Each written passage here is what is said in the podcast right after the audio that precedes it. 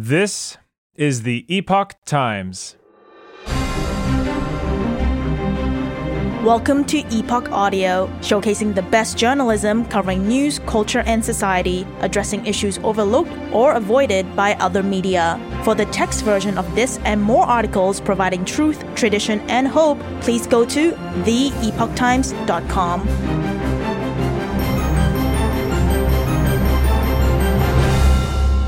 Congress warned about DNA fragments in Pfizer BioNTech COVID 19 vaccine by Zachary Stieber. Members of Congress on November 13th were warned during a hearing about the DNA fragments that have been detected in the Pfizer BioNTech COVID 19 vaccine. Dr. Robert Malone, who helped invent the messenger RNA mRNA technology that the companies used for the shot, was among the witnesses testifying to a hearing in Washington convened by Representative Marjorie Taylor Greene. The vaccines include a DNA sequence called simian virus 40, SV40, that was not disclosed to at least some regulators.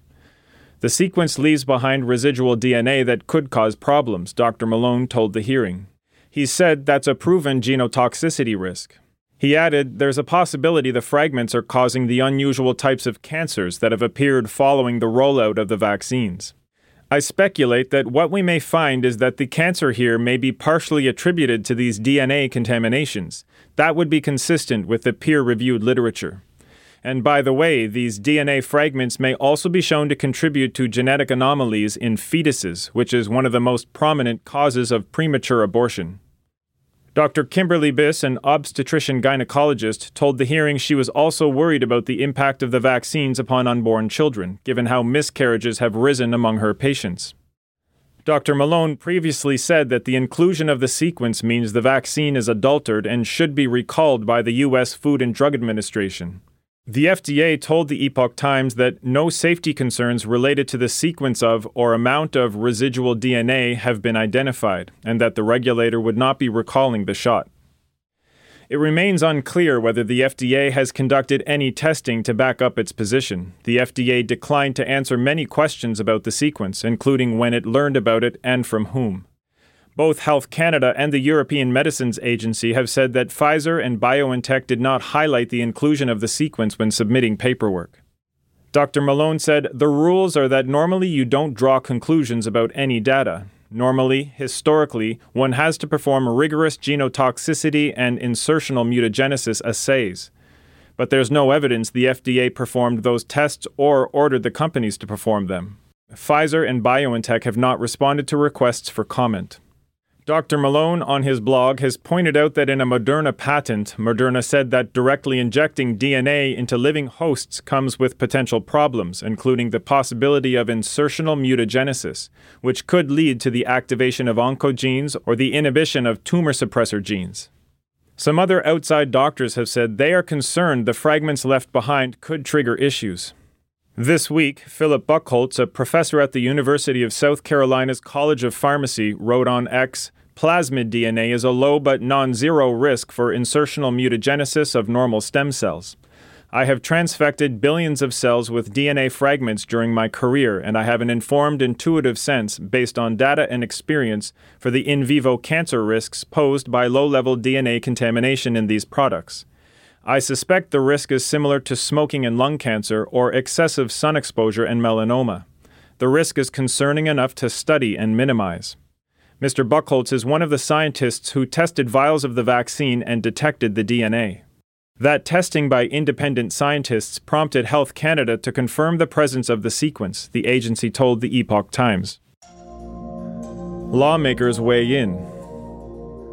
Representative Warren Davidson, during the hearing, said that he's spoken with constituents who broke down and cried because they were forced to get vaccinated to keep their jobs. Before asking Dr. Malone about whether the vaccine leaves behind a persistent marker, he said they were compelled to take this vaccine and they were very concerned about the effects. Dr. Malone noted that testing has found the modified mRNA remains in the body for weeks or even months and said that owing to a lack of testing by regulators, we don't know precisely how long these products remain in your body. Mr. Davidson said he thinks what happened during the pandemic shows how the House of Representatives should form a committee to focus on health care. Representative Matt Gaetz said he's concerned by the idea that many people who were injured by the COVID 19 vaccines may not know they were injured because of issues such as blood clots that can have other causes. Representative Thomas Massie lamented how two top FDA officials, Marion Gruber and Dr. Philip Krause, left the agency during the pandemic over the FDA's rushed approval of the Pfizer BioNTech vaccine.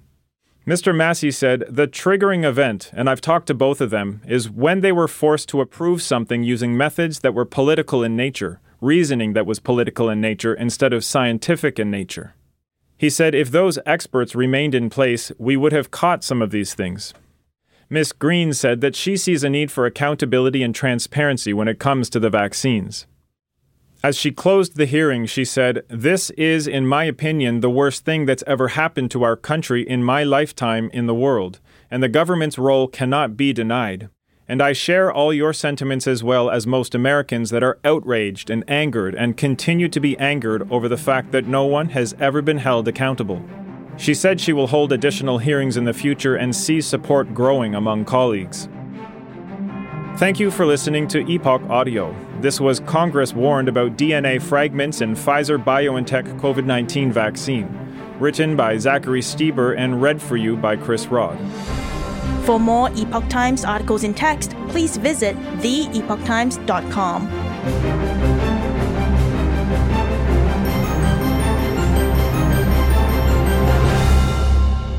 This is the Epoch Times.